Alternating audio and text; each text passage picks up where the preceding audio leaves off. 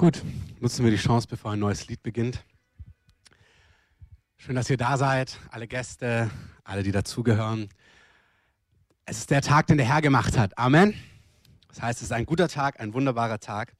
Und wir sind gerade, wie die meisten von euch wissen, zumindest wenn ihr regelmäßig hier seid oder euch manchmal den Podcast anhört, in einer Serie über die Endzeit. Und ich habe heute Morgen nochmal so gesagt im Vorgebet, ähm, unsere Themen sind jetzt nicht typisch, dass sie zur Heilung überleiten. So. Aber Gott ist der gleiche und ich möchte dir einfach die Erlaubnis geben, auch heute im Gottesdienst geheilt zu werden. Amen. Also nimm es einfach für dich in Anspruch. Wenn du körperliche Heilung brauchst, ähm, lass dich heilen vom Herrn. Ähm, greif zu, der Herr ist da, der Herr heilt. Wir erleben das am laufenden Band in unserer Mitte. Gott ist der gleiche gestern, heute und in Ewigkeit.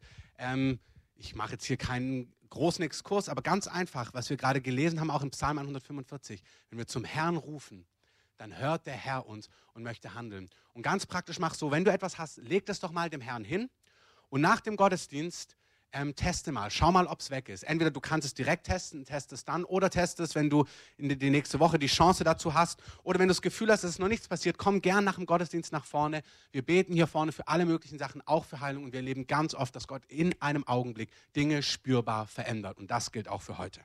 Amen. Gut. Dann möchte ich, bevor ich in den neuen Teil gehe, ganz kurz nur den Rückblick machen. Ihr könnt euch, wie gesagt, die Sachen anhören online. Ähm, das kostet nichts. Wir haben die letzte Woche so eine Einführung ins Buch der Offenbarung gemacht. Und ich gehe jetzt nicht nochmal in jedes Detail, aber wir haben darüber gesprochen, dass die Bibel insgesamt, aber auch ganz konkret die Offenbarung wörtlich zu verstehen ist.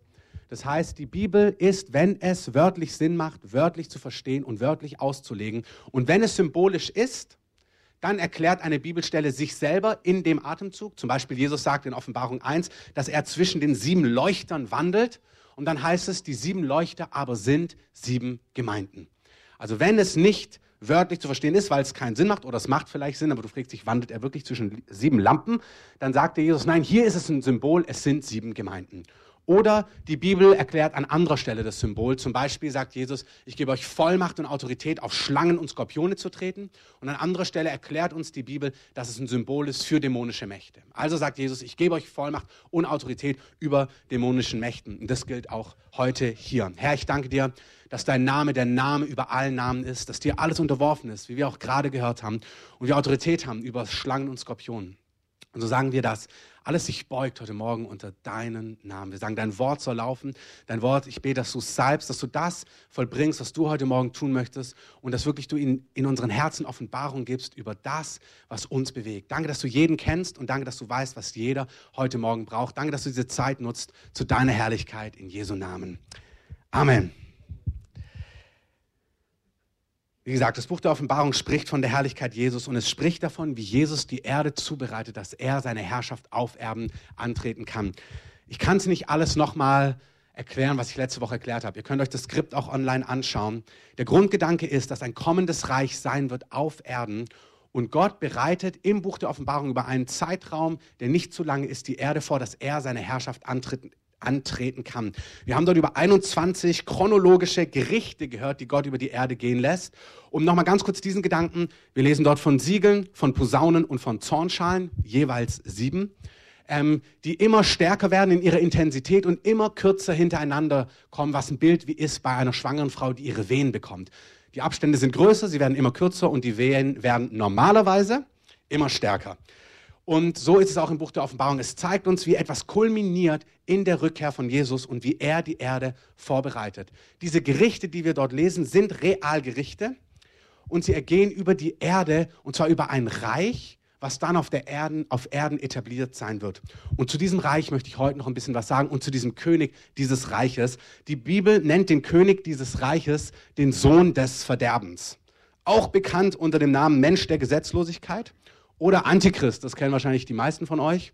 Kurzer Tipp, er ist nicht der Mann in der schwarzen Kutte, der sich irgendwie 666 auf die Stirn tätowiert hat, aber es gibt ihn real. Und ihr sollt wissen, was es mit ihm auf sich hat. Das ist nicht ein Fabelwesen, nicht ein Märchen, sondern die Bibel spricht tatsächlich von einer Person, einem Sohn des Verderbens, der ein Reich regieren wird auf dieser Erde.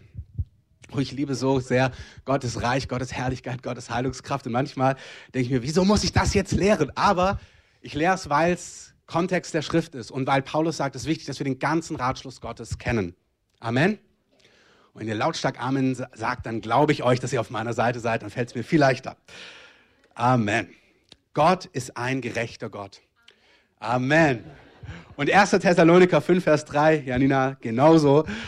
Da heißt es, es wird ein System auf Erden geben, also hier auf dieser Erde, mit den Städten Berlin, New York, Washington, alles, was wir eben kennen. Es wird ein System hier auf Erden geben, wo ein Herrscher dieser Welt scheinbar Frieden bringen wird. Frieden und Sicherheit. 1. Thessaloniker 5, Vers 3 sagt, dieser Mann, man wird sagen, Frieden und Sicherheit. Es wird richtig gut aussehen. Das ist wichtig. Es kommt etwas, was richtig gut aussehen wird. Ein Mann, der scheinbar die Probleme dieser Welt löst. Dieser Mann wird einen Friedensbund mit und für Israel schließen und der Welt dadurch scheinbar zu Frieden verhelfen und viele werden glauben, dass er der Messias ist. Also es ist wichtig, ihr werdet sehen, die Dinge werden sich weiter zuspitzen, so dass man Lösungen brauchen wird für all die globalen Probleme, die wir heute kennen. Nahe Osten, Jerusalem, Status von Ostjerusalem, was ist mit den Palästinensern, globale Ungerechtigkeit, Human Trafficking, Umweltproblematiken. Wir hatten nur, wir hatten in Berlin keinen richtigen Winter, alles wird problematischer. Ähm, und irgendjemand wird kommen und sagen, ich habe die Lösung. Jemand wird auftauchen auf der Weltbühne und wir sehen das, wir gucken uns das gleich an, wir sehen das schon im Alten Testament, im Neuen Testament wird es beschrieben, der scheinbar Lösungen für diese Erde hat. Dieser Mann, ich nenne ihn wie gesagt Sohn des Verderbens, bekannter unter seinem ähm, Künstlernamen Antichrist. Ähm, Antichristus, das wichtige Anti bedeutet nicht nur dagegen, so das ist das Geläufige, wie wir dieses Wort benutzen. Anti bedeutet aber vor allem auch anstatt.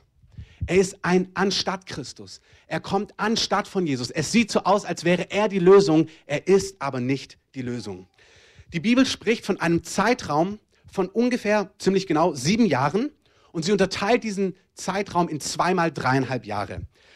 Weil ja die Predigt immer begrenzt ist und ich nicht fünf Stunden hier am Sonntag predigen möchte, gebe ich euch einfach so ein paar Snapshots. Den Rest könnt ihr euch nachlesen oder ihr müsst dann einfach mich direkt fragen. Oder wir haben überlegt, ob wir andere Formate machen, wo wir noch mehr in Details gehen. Das heißt, wenn Fragen aufkommen, so die letzten Wochen, schreibt die doch mal auf und schreib uns die einfach an als Mail. Entweder mir oder an mail.dikreative.org oder an office.dikreative.org.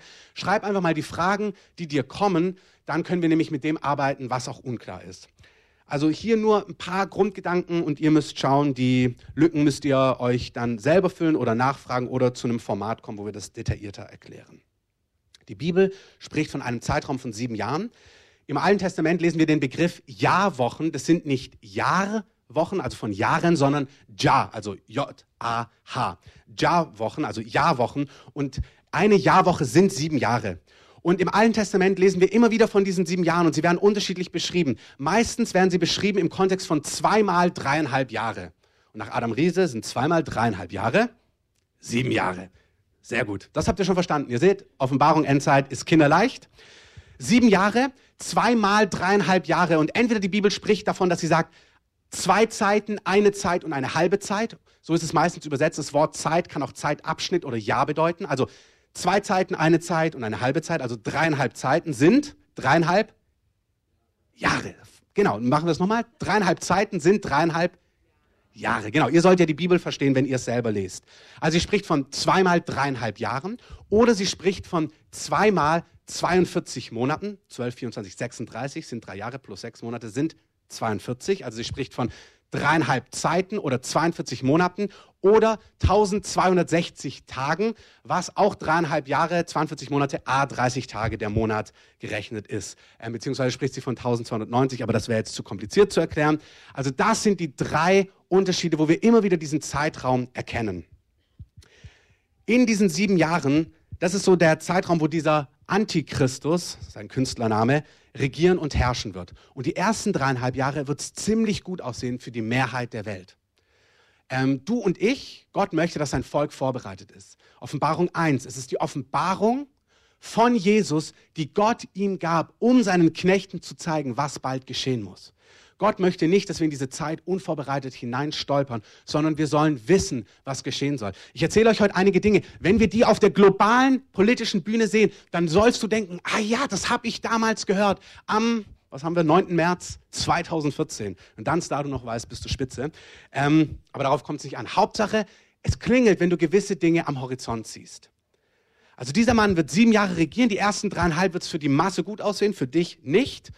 Und zur Mitte der Zeit wird offenbar werden, dass dieser Typ gar kein Messias ist, gar kein Erlöser ist, sondern dass er wirklich Böses im Schilde führt.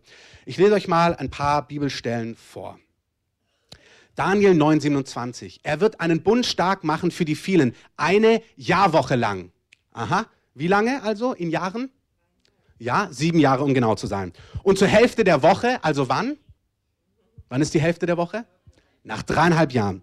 Also nachdem er einen Bund geschlossen hat, zur Hälfte der Woche, nach dreieinhalb Jahren, wird er, dieser Antichristus, die Schlachtopfer und Speiseopfer aufhören lassen. Dieser Satz impliziert, dass wieder geopfert wird. Ähm, für die, die davon keine Ahnung haben, das Volk Israel hat damals einen Tempel gehabt und sie mussten für die Sühnung ihrer Schuld opfern, Tieropfer darbringen. Und wir lesen sowohl im Alten Testament als auch im Neuen Testament, lese ich euch gleich vor, dass diese Opfer wieder stattfinden werden, dass es einen Tempel geben wird, wo das jüdische Volk wieder opfern wird. Wie sie das mit den Grünen machen, weiß ich nicht, wie sie das mit denen klären, aber sie werden wieder Tiere opfern. Ähm, und wir lesen hier, dass zur Hälfte der Woche wird dieses Speiseopfer, dieses Schlachtopfer aufhören. Neues Testament lesen wir es an der Stelle, 2. Thessaloniker 2, Vers 4.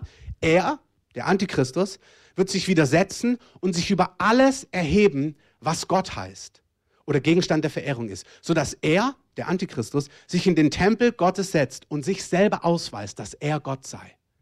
Also zur Hälfte der Woche kommt ein Mann, er ist schon da, er ist sieben Jahre da, aber zur Hälfte der Woche, nach dreieinhalb Jahren, wird er sich selber in den Tempel setzen, den es dafür wieder geben muss. Es gibt ihn momentan nicht. Wird Speiseopfer aufhören lassen und wird behaupten, dass er selber Gott sei. Dieser Mann ist ein Mann der Lüge, er wird die Kernwahrheiten, die wir besprochen haben, leugnen und viele verführen und täuschen. Die Kernwahrheiten sind alles, wie gesagt, guckt euch die Serie an, Jesus ganz Gott, ganz Mensch, es gibt nur einen Weg zu Gott, die Rolle Israels, all diese Themen, die relevant sind, die umkämpft sein werden. Er wird diese Kernwahrheiten verändern, er wird Menschen verführen und täuschen und er wird dadurch viele zu Fall bringen, dieser Mann. Ganz wichtig, 2. Thessaloniker 2, da lesen wir, wir bitten euch aber Brüder und Schwestern, wegen der Ankunft unseres Herrn Jesus Christus und unserer Vereinigung mit ihm, dass ihr euch nicht schnell in eurem Sinn erschüttern, auch nicht erschrecken lasst, weder durch Geist noch durch Wort noch durch Brief, als seien sie von uns, als ob der Tag des Herrn da wäre. Also Paulus schreibt damals einen Brief an die Thessaloniker und er sagt, hey, lasst euch nicht täuschen, der Tag des Herrn ist noch nicht da. Da gab es manche Leute, die gesagt haben, Jesus ist schon zurückgekehrt und ihr habt es nicht mitbekommen, irgendwie seid ihr zu spät dran. Und er sagt, lasst euch nicht irritieren, weder durch Worte noch durch Briefe, noch durch irgendwelche geistlichen Träume, Erscheinungen und so weiter. Der Tag des Herrn ist noch nicht da. Denn der Tag, sagte jetzt 2. Thessaloniker Kapitel 2, denn dieser Tag kommt nicht, also die Rückkehr von Jesus kommt nicht, es sei denn, dass zuerst der Abfall gekommen ist, also damit meinte nicht den Müll oder die Müllabfuhr, sondern der Abfall ist das Abfallen. Also der Tag des Herrn kommt nicht, bevor viele Menschen vom Glauben abfallen werden. Das impliziert, dass sie davor geglaubt haben.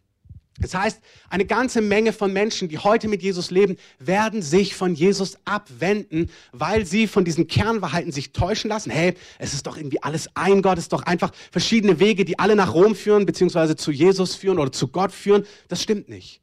Niemand kommt zum Vater, denn durch mich, sagt Jesus. Amen. Er war ganz Gott und ganz Mensch. Menschen werden sagen, ja, er ist ein super Lehrer, aber nicht Gott. Falsch. Andere werden sagen, ja, er ist Gott, aber er war nicht Mensch. Falsch. Das ist der Geist des Antichristen, sagt 1. Johannes. Wer den Sohn im Fleisch verleugnet, dass er Mensch geworden ist, das ist Irrlehre. Und viele Menschen werden sich an diesen Lehren stoßen, weil es, wenn man an diesen Lehren rüttelt, scheinbar Frieden und Einheit geben kann.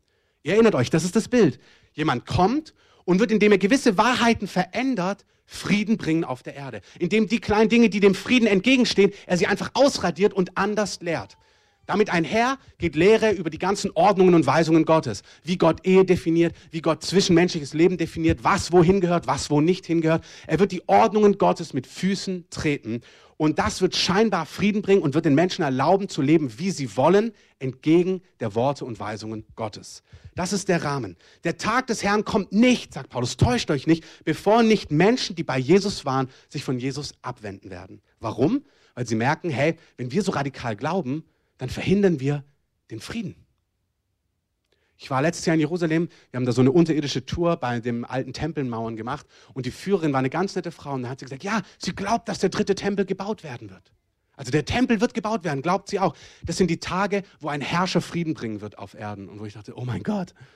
Sie glaubt, das sagt, das lehren unsere Rabbiner. Das lehrt ähm, Also das war, das ist, was sie an, an, Lehre gehört hat. Dass wenn der Tempel gebaut wird, dann werden es die Tage von Frieden auf Erden sein. Aber ein falscher Frieden. Ich möchte, dass ihr versteht, es wird einen falschen Frieden geben unter Vorzeichen eines Herrschers, der nicht der Messias ist, sondern der Künstlername ist Antichristus. Er ist ein Anstatt-Messias. Er ist nicht der Messias. Der Tag des Herrn kommt nicht, bevor der Abfall kommt und, da haben wir ihn, der Mensch der Gesetzlosigkeit, der Antichristus, der Sohn des Verderbens, offenbar geworden ist. Er wird für die Welt richtig offenbar zur Hälfte der Woche. Nochmal die Testfrage, ob ihr gut zugehört habt. Wie lang ist die Hälfte der Woche? Ihr seid fit, sehr gut. Dreieinhalb Jahre ist gleich 42 Monate, ist gleich 1260 in Anführungszeichen 90 Tage. Daniel 11 lesen wir. Und diejenigen, die sich am Bund, Bund, hier der Bund mit Gott, schuldig machen, wird er, der Antichristus, durch glatte Worte zum Abfall verleiten. Also nochmal, Menschen werden mit Jesus gehen.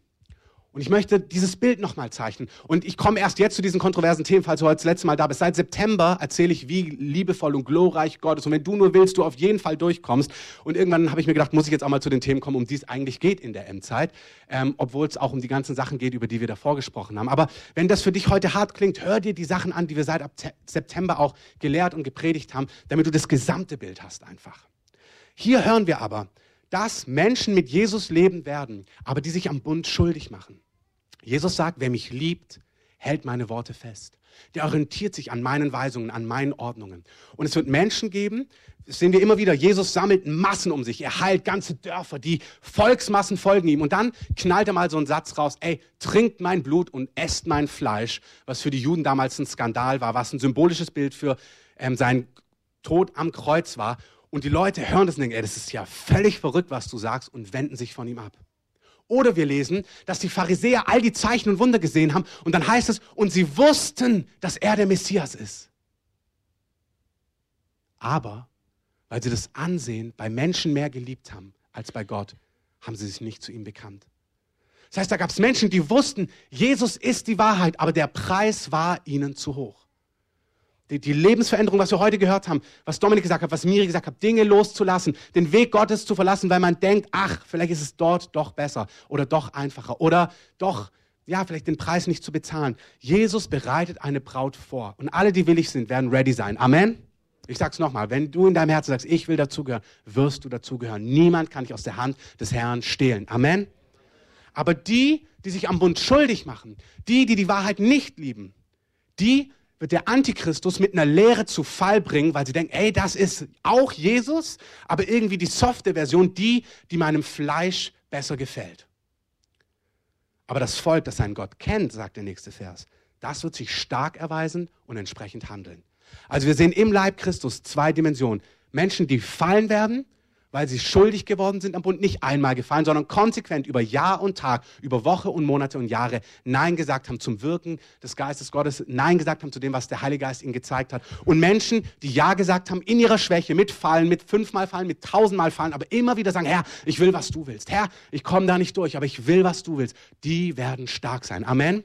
Lass mich dir das sagen. Die Starken dort sind nicht die Helden, die sich zusammengerissen haben.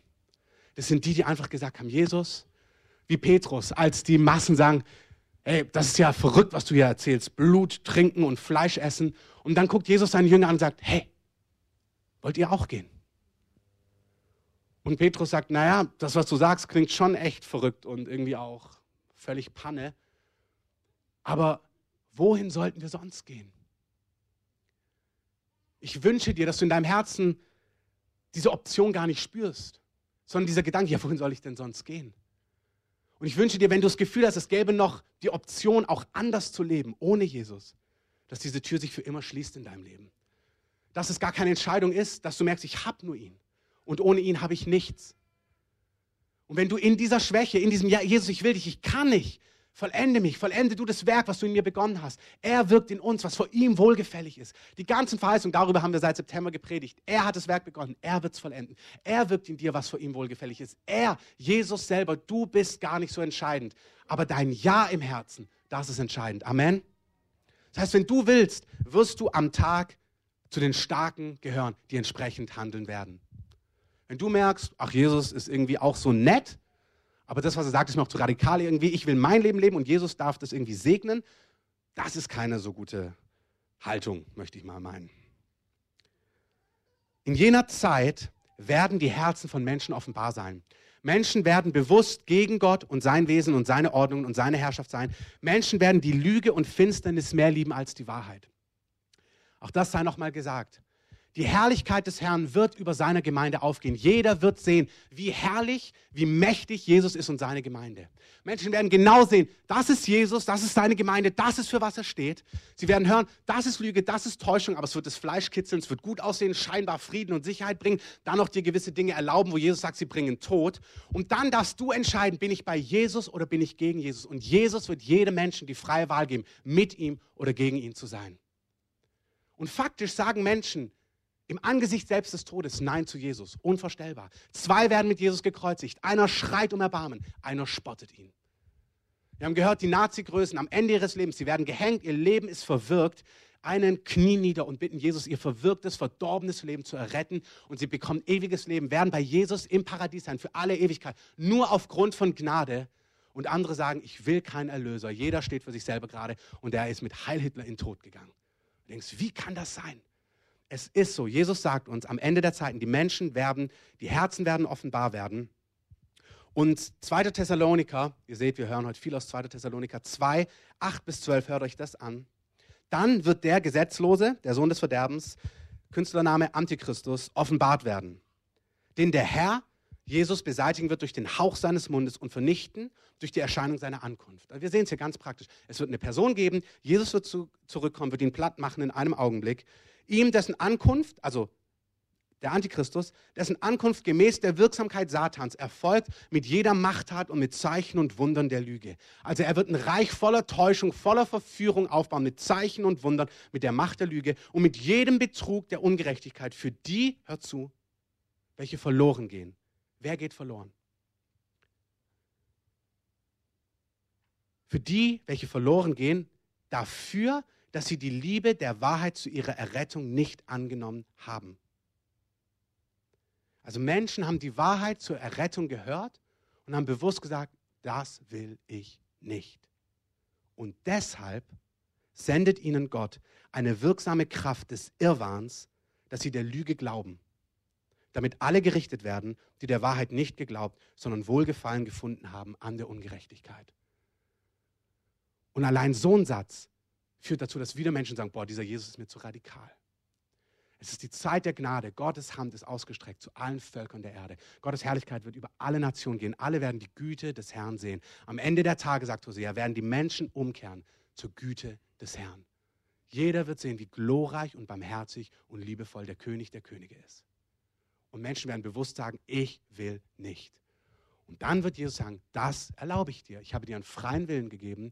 Aber dann lässt Gott zu, dass Menschen der Lüge glauben werden und getäuscht werden, dafür, dass sie die Liebe zu ihrer Rettung nicht, die Wahrheit zu ihrer Rettung nicht angenommen haben, dafür, dass sie die Wahrheit nicht geglaubt haben, sondern Wohlgefallen gefunden haben an der Ungerechtigkeit. Das heißt, es wird eine Art Mensch geben, die die Ungerechtigkeit, das Böse mehr liebt als das Gute. 2. Timotheus. Es wird eine Zeit sein, da sie die gesunde Lehre nicht ertragen, sondern nach ihren eigenen Begierden sich selber Lehre aufhäufen werden, weil es ihnen in den Ohren kitzelt. Sie werden die Ohren von der Wahrheit abkehren und sich zu den Fabeln wenden. Johannes 3:19. Dies aber ist das Gericht, dass das Licht in die Welt gekommen ist und die Menschen haben die Finsternis mehr geliebt als das Licht und ihre Werke waren böse. In 2. Petrus 2 lesen wir, es waren falsche Propheten, wie auch falsche Lehrer unter euch sein werden, die verderbenbringende Parteiungen heimlich einführen, indem sie auch den Gebieter, der sie erkauft hat, das ist Jesus, verleugnen. Diese ziehen sich selbst schnelles Verderben zu und viele werden ihren Ausschweifungen nachfolgen, um deren Willen der Weg der Wahrheit verlästert werden wird. Ich möchte, dass ihr zwei Punkte verinnerlicht. In dieser Zeit werden Menschen die Finsternis mehr lieben als das Licht. Und Gott wird deswegen Gericht über die Erde bringen. Gott bringt 21 krasse chronologische Gerichte, wie wir sie in Offenbarung bringen, über die Erde, über ein System, in dem Menschen drin sind, die sich bewusst für die Lüge entschieden haben. Habt es mal ganz kurz vor Augen. Im zweiten Timotheus, da lesen wir, die Menschen in jenen Tagen werden böse sein, geldliebend, rachsüchtig, habsüchtig, voller Unreinheit, den Eltern ungehorsam, zynisch. Also die Menschen, die sich dafür entscheiden, werden Menschen voller Bosheit sein. Und der Plan von Jesus ist, zurückzukehren auf die Erde und Frieden und Gerechtigkeit aufzurichten. Ist es dir inhaltlich nachvollziehbar, dass du keine gerechte Welt voller Frieden aufrichten kannst, wenn Menschen mit ihrem freien Willen sagen, wir wollen keinen Frieden, wir wollen nicht Liebe, wir wollen nicht Gerechtigkeit, wir wollen böse sein, wir lieben die Finsternis mehr als das Licht? Ist es nachvollziehbar? Das heißt, Gott gibt jedem Menschen die Wahl. Er zeigt, wie herrlich er ist, aber er erlaubt, dass Menschen sagen, nein, wir wollen das nicht. Und dann sagt Jesus, das ist auch in Ordnung. Aber da ich der kommende König bin, werde ich alles aus diesem Reich herausnehmen, was der Liebe widersteht. Jesus Gerichte sind dafür da, weil er alles wegnehmen will, wird, was der Liebe widersteht in seinem Reich. Alles, was das Böse, das Ungerechte mehr liebt, wird er wegnehmen. Da, wo Menschen sagen, ja, ich möchte aber mich mit... Alles anderes Format. Der Herr wird seine Kinder bewahren. Das ist auch ganz wichtig. Alle, die die Wahrheit lieben, werden sich als stark erweisen und werden in jenen Tagen bewahrt sein. Im zweiten Petrus lesen wir, wenn er den gerechten Lot damals rettete, der von dem ausschweifenden Wandel der Ruchlosen gequält wurde, damals in Sodom und Gomorra, und der unter ihnen wohnende Gerechte, Lot quälte durch das, was er sah und hörte, Tag für Tag seine gerechte Seele mit ihren gesetzlosen Werken. So wird deutlich, der Herr weiß die Gottseligen aus der Versuchung zu retten, die Ungerechten aber aufzubewahren für den Tag des Gerichts, wenn sie bestraft werden. Man muss es so sagen. Der Erbarmer Jesus der zu der Frau am Brunnen geht, die sechs Männer hat, auf den siebten wartet, sagt, du hast einen Durst in deinem Herzen, ich gebe dir Wasser, dass du nie wieder Durst hast. Ich rette die verlorensten Menschen auf der ganzen Welt. Hey, es gibt, egal in was Menschen sind, egal wie groß ihr Verderben, ihre Sünde, ihre Verlorenheit ist, Jesus hat für alle bezahlt. Amen. Jesus will sie alle erretten. Amen. Es gibt keine Schuld, die zu groß ist, dass Jesu, als dass Jesu Blut ausreichend wäre. Keine. Er hat diese Nazi-Größen errettet. Sie haben nichts vorzuweisen. Er hat sie aus Gnade errettet. Aber er wird auch die richten, die die Wahrheit und die Rettung nicht wollen. Und die wird er aufbauen und er wird als Richter diese Welt richten und alles wegnehmen, was der Liebe widersteht. Amen. Und daran gilt es, keinen Anstoß zu nehmen. Auch deswegen werden sich Menschen abwenden von Jesus, weil sie sagen, das will ich nicht hören. Das ist nicht dieser süße Jesus, zu dem ich singe. Aber das ist der Jesus der Bibel. Und wir glauben an den Jesus, den die Bibel offenbart. Seine Kinder wird er bewahren vor dieser Zeit. Er weiß, den Gerechten zu bewahren. Das Buch der Offenbarung ist eine Zeit größter Intensität. Auch da werden Menschen umkommen. Auch Christen werden umkommen, um ihres Glaubens willen. Das ist heute nicht das Thema. Aber es ist eine Zeit, eigentlich eine Zeit, wo die Herrlichkeit der Gemeinde da sein wird und wo Gott das Böse richten wird. Es ist ein glorreiches Buch, weil Jesus zurückkehrt. Die Gerichte, die wir dort lesen, sind nicht für dich und für mich, wenn du mit Jesus lebst. Es sind für die Menschen, die die Finsternis mehr lieben als die Wahrheit. Und, und jetzt hört zu, Gott lässt zu, dass das, was im menschlichen Herzen gewachsen ist, sich verbindet mit einem politischen, geografischen Reich, wo ein Herrscher sein wird, der genau nach ihren Ohren reden wird, scheinbar Frieden und Sicherheit bringt. Und seine Herrschaft, sein Regieren wird das quasi nähren, was in ihren Herzen schon gewachsen ist. Und das wird sich vermischen. Sprich, die Herzenshaltungen, wo Menschen die Lüge mehr lieben als die Wahrheit, wird zusammenkommen mit einem politischen System und das wird die Erde regieren. Das wird gegen Jesus gehen und das wird Jesus überwinden durch seine Gerichte. Habt ihr den Punkt verstanden? Amen. Gut. Dann kommen wir zum zweiten Punkt. Den mache ich nicht so ausführlich, es sind nur ein paar Grundgedanken. Und im dritten Punkt fassen wir es einfach nur noch zusammen. Von diesem Reich lesen wir im Neuen Testament und schon im Alten Testament. Und ich möchte kurz mit euch ins Buch Daniel gehen. Ich kann jetzt hier an der Stelle nicht in alle Details gehen. Wenn ihr Fragen habt, schreibt ihr eine E-Mail an office.kreative.org, mail.kreative.org oder an mich. Im Buch Daniel gibt es mehrere Träume, aber zwei sehr interessante Träume, symbolische Träume, die von diesem kommenden Reich sprechen. Das eine ist der Traum ähm, von einer Statue in Daniel 2.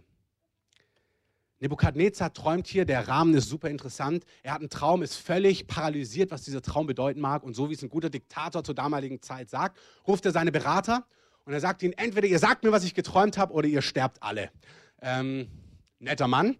Ähm, natürlich haben alle Angst. Daniel geht vor Gott und sagt, Gott, bitte sag mir, was dieser Mann geträumt hat.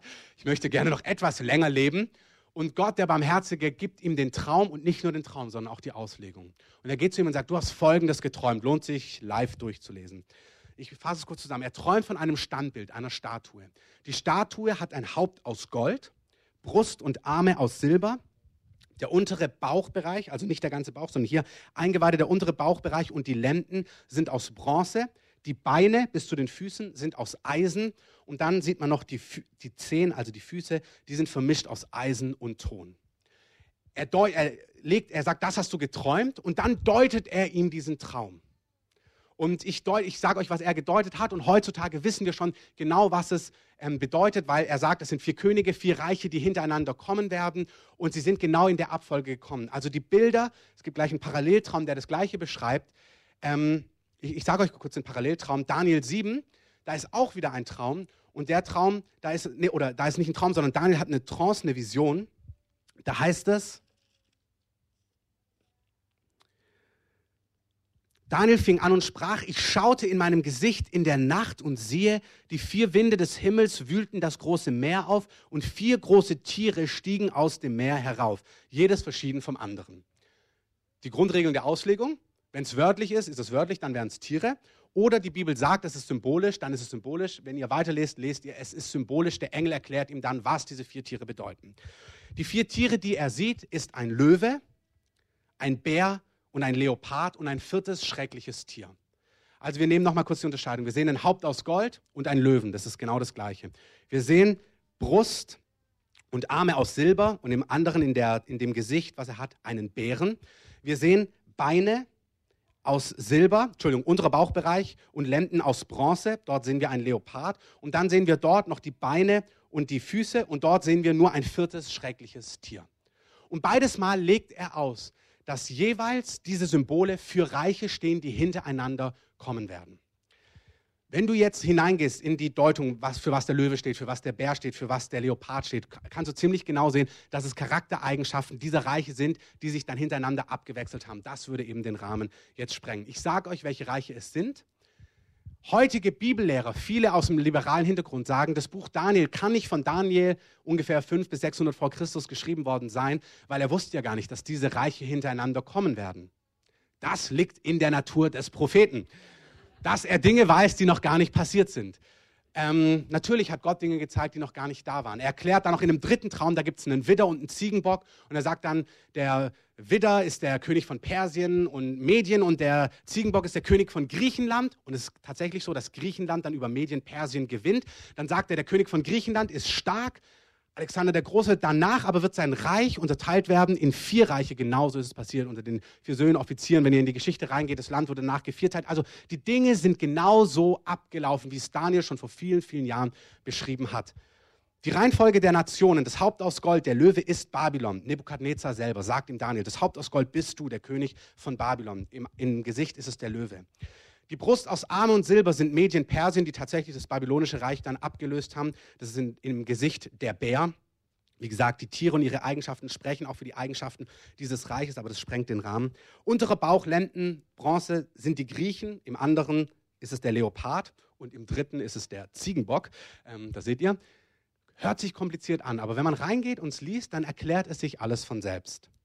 Und dann hören wir in dem Traum der Statue, sehen wir zwei Beine und das ist das Römische Reich. Auch das Römische Reich, was geteilt worden ist, und dann wisst ihr vielleicht von der Geschichte, Oströmisch, Weströmisches Reich, es wird geteilt, Silber. Und dann sieht er noch die zehn, also die Füße mit zehn Zehen. Also er sieht quasi fünf Teile.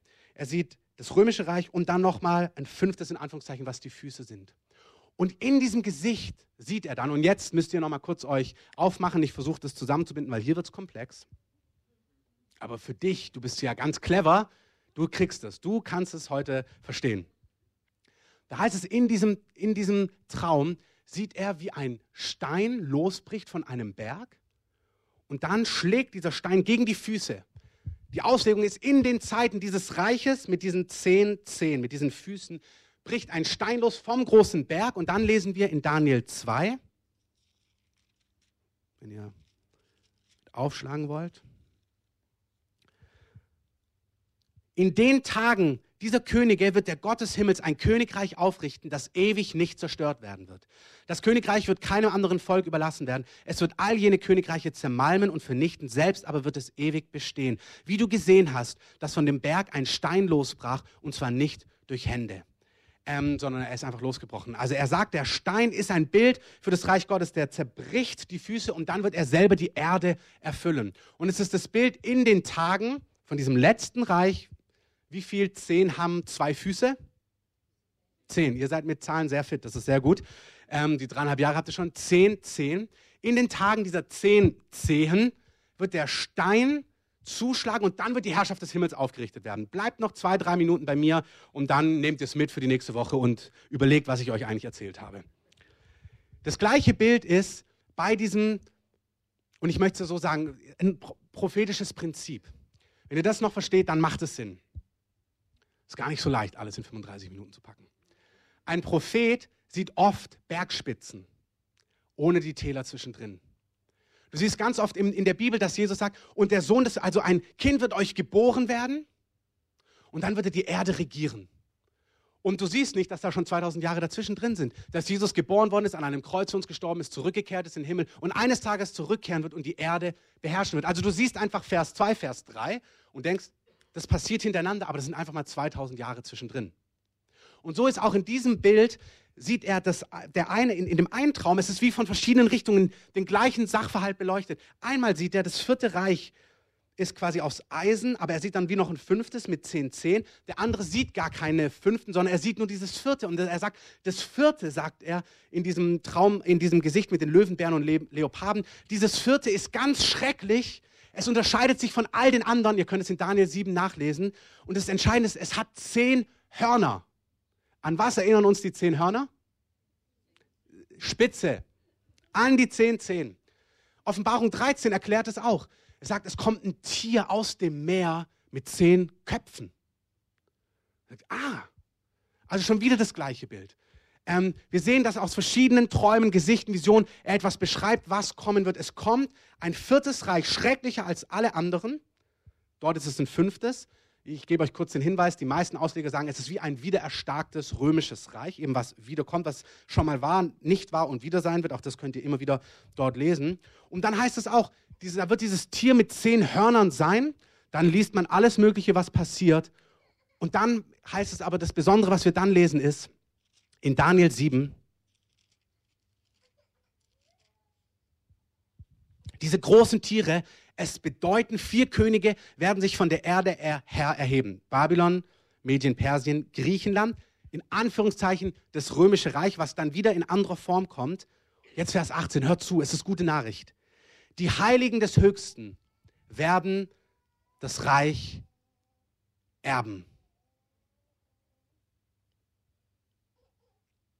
Nach diesem Reich, nach diesem vierten Reich lesen wir, wird sein Reich kommen. Ich, ich kann heute nicht weitergehen, weil es den Rahmen sprengt. Aber wir lesen bei diesen beiden Gesichten immer wieder folgenden Zusammenhang. Es gibt vier Reiche. Einmal nennt er es vier und ein fünftes. Der andere sagt, es sind vier. Das vierte war, aber es ist quasi dieses vierte Reich, da ist eine Pausetaste, er sieht dann nur dieses vierte. Dieses vierte Reich unterscheidet sich von allen anderen, aber die Heiligen des Höchsten werden das Reich empfangen. Und sie werden das Reich besitzen bis in die Ewigkeiten.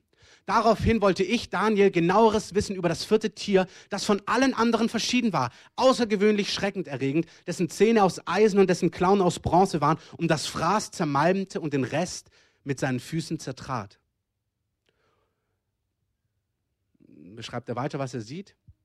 Sieht, wie er gegen die Heiligen Gottes kämpft. Er sieht, es wird die ganze Erde zerfressen und sie zertreten und sie zermalmen. Gute Botschaft, in Anführungszeichen. 25. Er wird Worte gegen den Höchsten reden. Er wird die Heiligen des Höchsten versuchen aufzureiben. Nicht versuchen, hier heißt aufreiben, aber man muss es im Kontext verstehen. Und er wird danach trachten, dieser König aus diesem vierten Reich, Festzeiten und Gesetze zu ändern. Und sie werden in seine Hand gegeben werden für eine Zeit, zwei Zeiten und eine halbe Zeit. Also wir lesen hier, es ist ein Tier, es wird aufstehen, es wird anders sein als alle anderen, es wird über die ganze Erde sein, deswegen auch, es ist noch nicht erfüllt, es wird global sein. Es wird dann versuchen, Festzeiten, Gesetze zu ändern. In Thessaloniker lesen wir, er wird sich in den Tempel setzen, er wird die Speiseopfer aufhören lassen für zwei Zeiten, eine Zeit und eine halbe Zeit, für dreieinhalb Jahre. Und dann sagt Daniel aber wieder, und damit möchte ich heute enden, er wird Worte eben gegen den Höchsten reden, aber dann Vers 26, das Gericht wird sich setzen und man wird seine Herrschaft wegnehmen, um sie zu vernichten und zerstören bis zum Ende. Und das Reich und die Herrschaft und die Größe der Reiche unter dem ganzen Himmel wird dem Volk der Heiligen des Höchsten gegeben werden. Sein Reich ist ein ewiges Reich und alle Mächte werden ihm dienen und gehorchen. Hier endet der Bericht. Mich, Daniel, ängstigten meine Gedanken sehr und meine Gesichtsfarbe veränderte sich an mir. Und ich bewahrte diese Sache in meinem Herzen. Besser ist, am Ende, und das möchte ich, dass ihr das für heute mitnehmt, es kommt ein Reich, es kommt jemand, der als Antichrist kommt, der sich ausgeben wird als Jesus, der sich in den Tempel setzen wird, der Festzeiten und Gesetze ändern wird, der gegen den Höchsten sprechen wird. Und wir lesen schon im Alten Testament, dass es drei Reiche gab, Pause-Taste, und dann wird ein viertes Reich kommen. Und dieses vierte Reich wird beschrieben, dass aus diesem Reich jemand vorgehen wird, der genau diese Dinge tun wird, die wir gerade schon gehört haben, auch im Neuen Testament. Aber dann hören wir immer, aber was ganz, ganz wichtig ist, wenn das geschieht, wir werden gewinnen. Jesus sagt, wenn ihr diese Dinge sehen werdet, dass sie beginnen, hebt eure Häupter, denn eure Erlösung naht. Es ist ganz wichtig. Es werden Zeiten größter Intensität auf Erden sein. Ein Reich wird sich formieren. Einer wird große Worte gegen Gott sprechen, prahlerische Worte. Es wird gut aussehen für dreieinhalb Jahre. Dann setzt er sich in den Tempel. Dann will er Festzeiten ändern. Dann wird er sich als Gott ausgeben. Dann müssen die Menschen der Erde ihn anbeten. Dann wird er als Tier offenbart werden. Aber wir werden gewinnen. Danach wird Jesus triumphieren. Und ich werde es euch an anderer Stelle noch sagen, ihr dürft schon aufstehen. Ähm, damit ihr den Punkt auch ja nicht verpasst.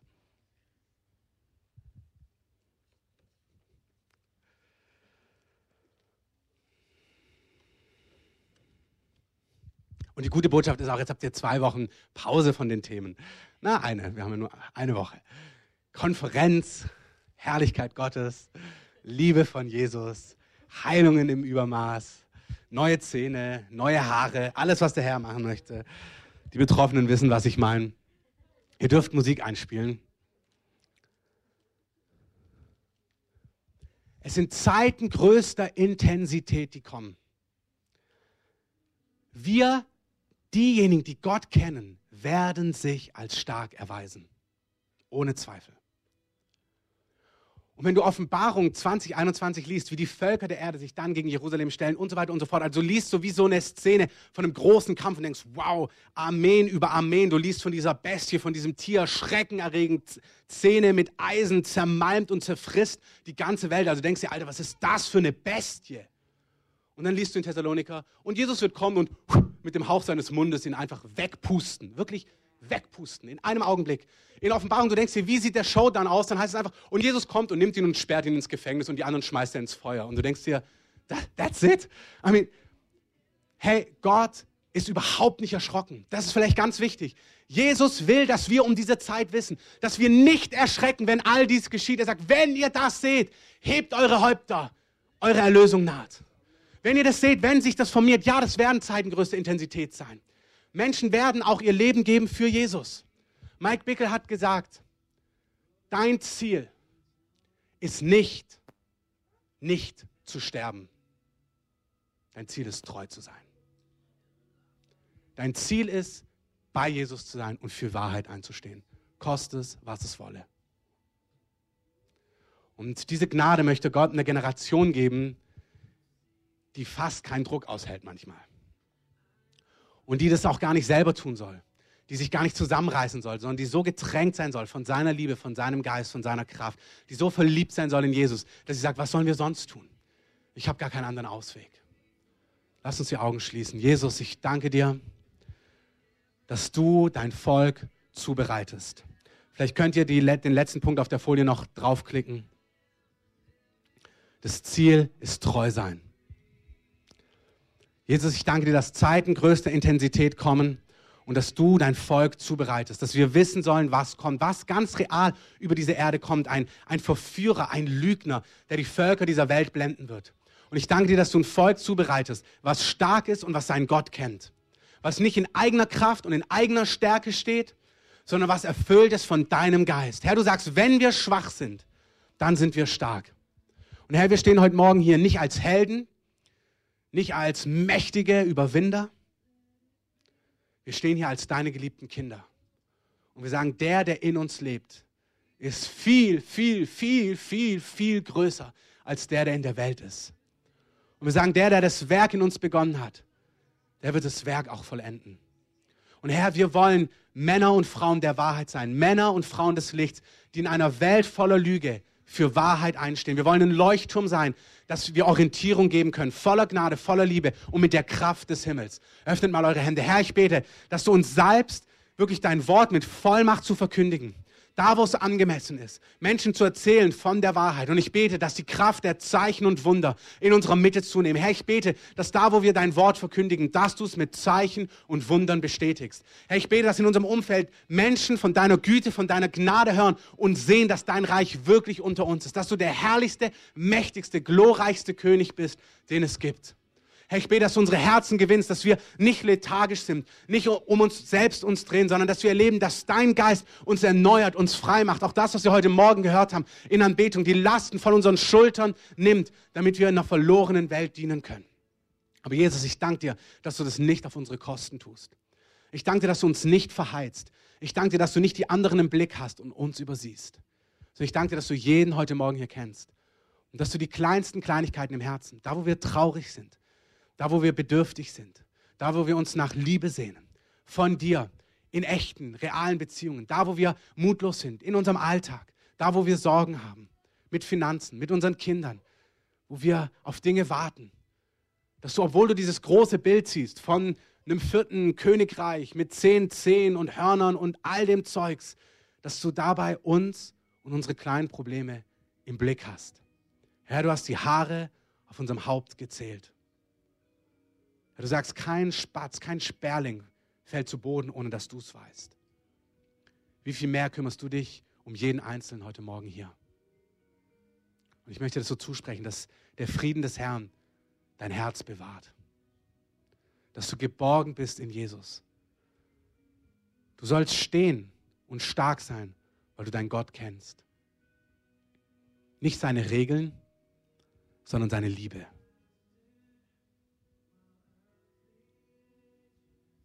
Danke, Heiliger Geist.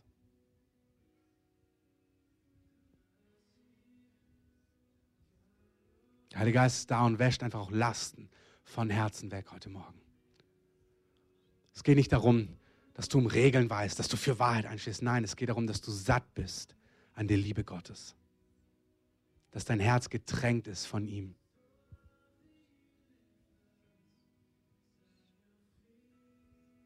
Danke, Jesus.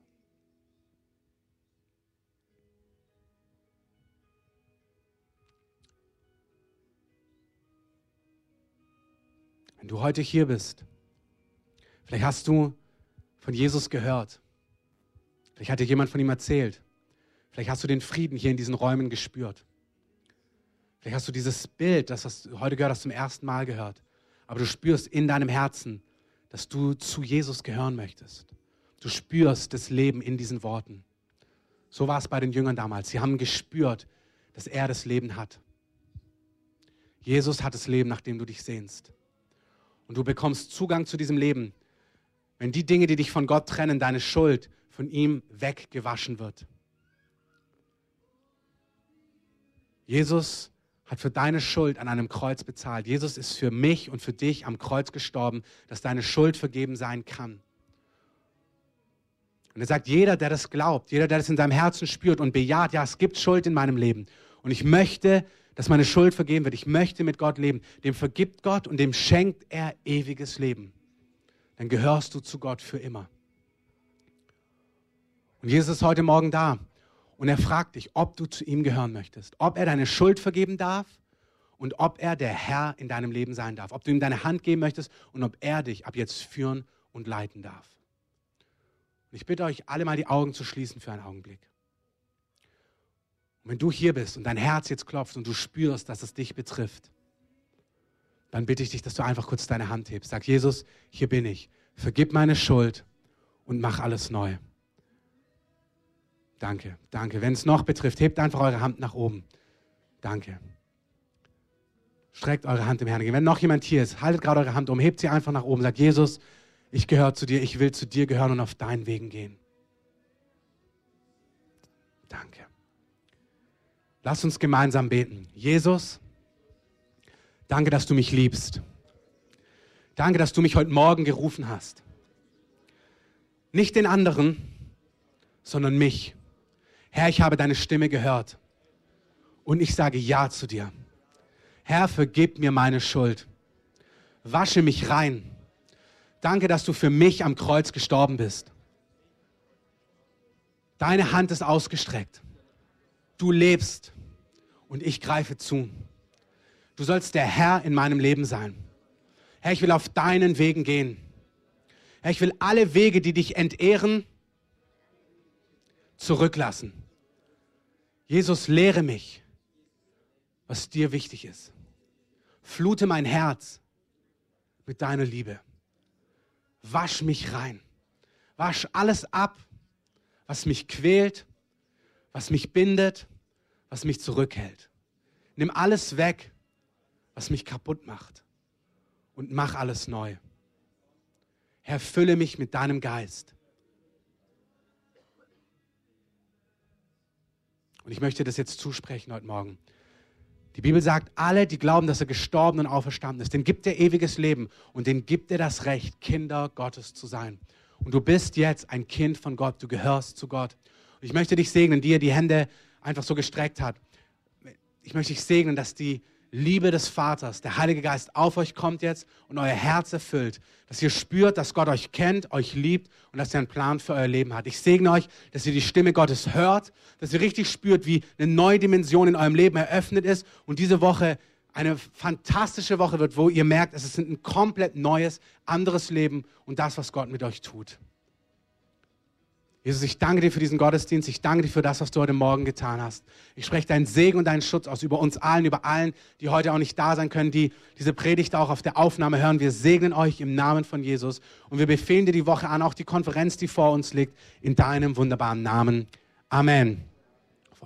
Ganz kurz zur Erinnerung noch. Nächste Woche der Sonntagsgottesdienst ist hier. Wir haben einen der Gastsprecher hier, das wird richtig stark. Also in der GADW ist nichts mehr von der Konferenz, sondern das geht dann hier weiter am Sonntag früh und wir laden euch dazu ganz herzlich ein. Sofort? Oder?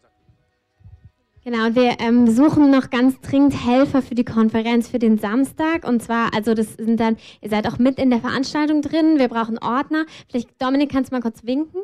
Wenn ihr euch da angesprochen fühlt, es wäre ganz toll, wenn ihr uns helfen würdet. Und ihr könnt euch bei Dominik bitte melden. Und vielleicht wichtig zu sagen, wir werden kein Gebetsteam aus der Gemeinde haben, die wollen das anders organisieren. Das heißt, auch die, die ihr normalerweise mitbetet, stellt euch doch zu, als Ordner zur Verfügung, dann kommt ihr auch wahrscheinlich am meisten noch unter die Salbung, wenn ihr auffangt und so eine Sachen. Also volle Kraft voraus.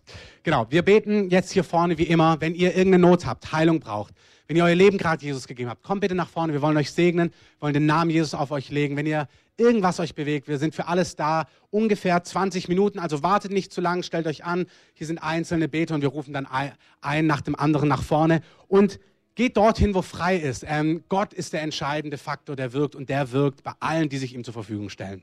Amen.